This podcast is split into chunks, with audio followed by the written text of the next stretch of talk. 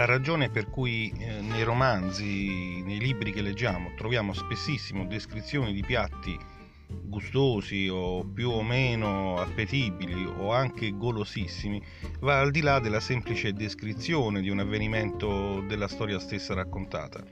Spesso, molto spesso invece, quando nei libri troviamo del cibo o meglio ancora l'atto di consumare del cibo, un vero e proprio pasto, si tratta di un'occasione per lo scrittore di eh, rendere il suo personaggio più umano, è un'occasione nata eh, più volte dalla fantasia e appunto per rendere più eh, realistico eh, un personaggio appunto di fantasia.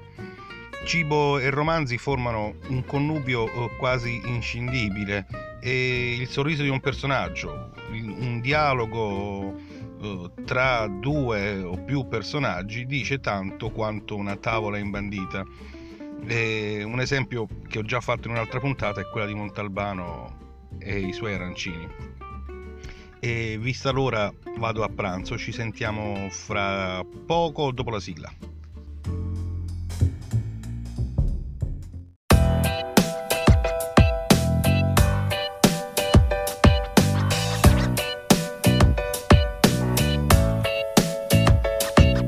Punto fermo. Podcast di libri, cinema e curiosità. Benvenuti a questa nuova puntata e buon ascolto.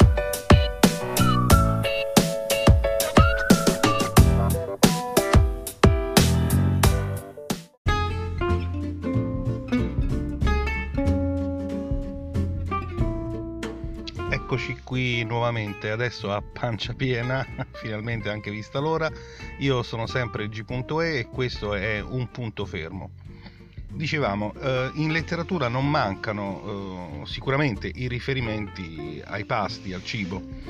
E mm, negli scorsi anni una designer di New York, Dina Fried, ha eh, realizzato un bellissimo libro, una raccolta fotografica intitolata Fictitious Dishes, ehm, pranzi immaginari, eh, pensata proprio per eh, immortalare i piatti fittizi della letteratura moderna e contemporanea. Insomma, eh, ha realizzato delle fotografie, dei montaggi eh, su quello che mangiano o mangiavano i protagonisti dei romanzi più famosi. Sono 50, eh, io ve ne racconto qualcuno. Si parte subito con eh, tè e colazioni. Il tè più famoso naturalmente è quello di Le avventure di Alice nel Paese delle Meraviglie. Non vado a raccontarvi la storia di Alice, nemmeno i dati sullo scrittore, eh, lo conoscete tutti.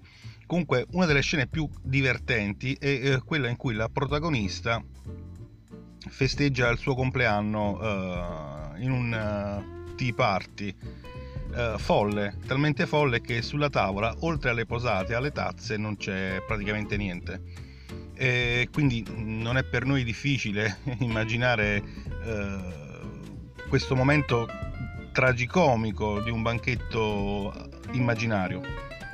Al contrario, nel giardino segreto di Frances eh, Barnett, eh, la colazione della protagonista, che è la piccola Mary, eh, è veramente gustosa. Ci sono uova al forno, che la Mary definisce una leccornia ancora sconosciuta.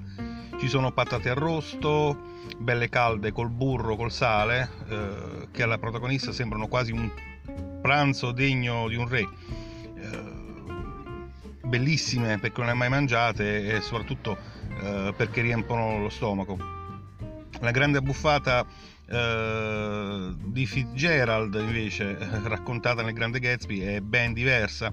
Eh, appunto nel Grande Gatsby i, i, tavoli del buffet sono guarniti da veri e propri capolavori, sono stipati di prosciutto, eh, affumicato, speziato, ci sono insalate di ogni colore eh, ci sono i rustici che sembrano quasi ricoperti d'oro, ci sono torte, c'è frutta, eh, c'è il martini col ghiaccio e l'oliva, eh, ricordate?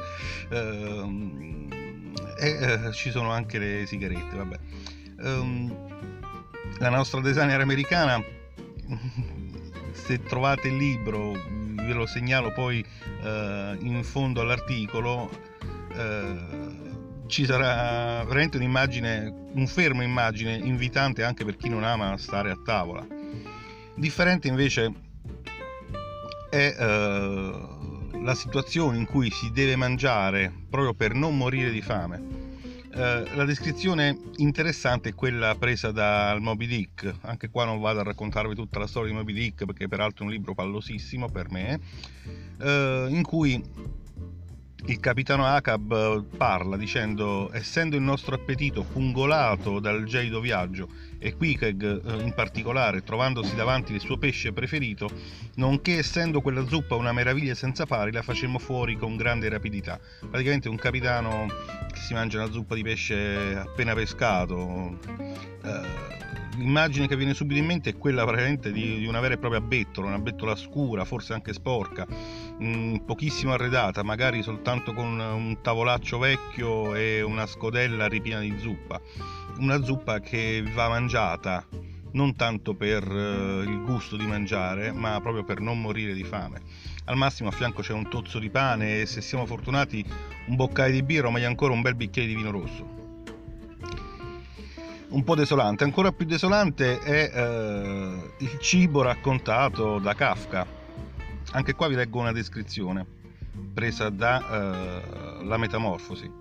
Verdura quasi marcia, ossa avanzate la sera prima, rivestite di salsa bianca rappresa, uva passa, mandorle, un formaggio che Gregor due giorni prima aveva dichiarato immangiabile, un tozzo di pane secco, un tozzo di pane imburrato col sale e un altro senza sale questa è la colazione descritta da Kafka appunto nelle Metamorfosi eh, dove il protagonista eh, Gregor che è uno scarafaggio si accontenta deve accontentarsi di quello che può eh, addirittura degli avanzi immangiabili di qualche giorno prima eh, ben diversa la situazione del giovane Holden di Salinger che dice che quando sono fuori da qualche parte di solito mangio un panino al formaggio svizzero e un eh, latte al malto. Non è molto, ma si ottengono un sacco di vitamine dal latte al malto, racconta Salinger, quindi anche qua un pranzo piuttosto frugale, mentre nel buio, oltre la siepe di Lee, di Harper Lee, eh, ambientato negli anni 30, eh, la situazione è eh, ben diversa, veramente eh, i personaggi non si accontentano più di tanto, eh, o meglio, vengono quasi sorpresi dal, dal, dal pranzo. Eh, ricordiamo che è ambientato nell'Alabama razzista degli anni 30. Eh, leggiamo eh, che eh, il personaggio Calpurnia e il papà eh, di Tom Robinson, un altro personaggio, Uh, si scambiano uh, un pollo e questo pollo arrosto sembra veramente quasi una leccornia, un, un piatto, uh, come dire, da re, un piatto che loro non sono abituati a mangiare, quindi davvero sembra un qualcosa di cui sono orgogliosi di accettare e mangiare. Calpurnia esclama dicendo che scommetto che nemmeno alla Casa Bianca mangiano pollo a colazione a tavola c'è di tutto, frutta, verdure, pane, pollo, spremuta di frutta. Eh, non in porzioni esagerate naturalmente, ma in quei tempi veramente è una colazione degna di un re. E parlando di colazioni facciamo un, qualche confronto. Una delle più divertenti rappresentazioni di colazione è quella che troviamo in un romanzo spesso definito per bambini, Heidi, di Johanna Spiri il bollitore cominciò presto a bollire e nel frattempo il vecchio, che sarebbe poi il nonno di Heidi, ha tenuto un grande pezzo di formaggio su una lunga forchetta di ferro, sul fuoco, trasformandolo in tondo fino a che non è stato tostato con un colore giallo, dorato, bello su ogni lato. Heidi osservava tutto quello che stava succedendo con avida curiosità. Sì, è proprio Heidi, quella dei cartoni animati, quella del libro, naturalmente, che già nel 1880 quando viene scritto il romanzo si gusta ogni giorno nella sua casetta sulle montagne, montagne svizzere una bella colazione bella pesante con tanto formaggio e pane tostato. Eh, una situazione del tutto opposta a quella che troviamo nello stesso periodo all'incirca in Oliver, in Oliver Twist di Dickens. Oliver Twist addirittura eh, è disperato per la fame ed è spericolato per la miseria, talmente disperato che eh, in una scena si alza dal tavolo e avanza verso il maestro tenendo in mano la sua scodella e il suo cucchiaio e quasi con timore chiede per favore signore ne voglio ancora un po'.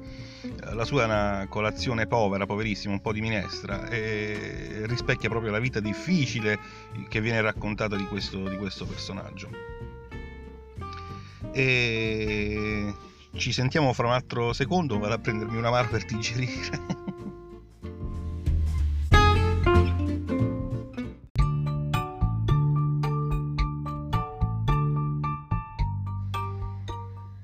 Naturalmente, oltre al libro che vi consiglio di Dina Fried, ci sono, al di fuori di questo progetto, ci sono eh, numerosissimi altri libri famosi, addirittura storici, in, in cui il cibo riveste un ruolo importante a fianco dei suoi personaggi. Eh, stavolta ve li faccio io degli esempi, non li prendo dal, dal libro della designer di New York. Uno in particolare è uh, Alla ricerca del tempo perduto di Proust, uh, dove sfogliandolo vedrete che sono tante le pagine del romanzo legate al cibo, sono numerosissime, eh, intense. Basta pensare al ruolo centrale di François, che è la cuoca del, del romanzo.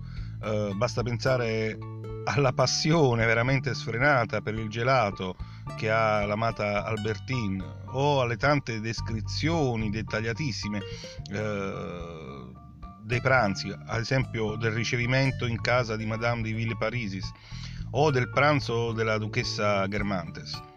Altrettanto famoso il libro di Joyce, l'Ulisse, che proprio inizia eh, illustrando i gusti del protagonista, eh, mentre eh, ad esempio ancora un altro libro famosissimo, Aspettando Godot, ehm, ci presenta eh, la misera carota che si dividono Vladimiro ed Estragone, eh, ma davvero l'elenco sarebbe eh, lunghissimo. Praticamente in ogni libro che andiamo a leggere, un libro di un certo livello, non i romanzetti vabbè, lasciamo perdere, eh, troverete una scena legata al cibo che veramente rimarrà indelebile nella nostra memoria. Eh, e facciamo questo call to action che mi rimprovero di non fare mai. Voi che libro avete letto in cui c'è qualche bella scena di eh, pappa? Bon, ci sentiamo la prossima volta e dopo questa carrellata di pietanze più o meno gustose, vi do un ultimo suggerimento. Vi consiglio di mangiare una leggera insalata, visto che a tutti gli effetti potreste ingrassare anche semplicemente sfogliando le pagine dei vostri romanzi preferiti. Alla prossima, ciao ciao e buonanotte.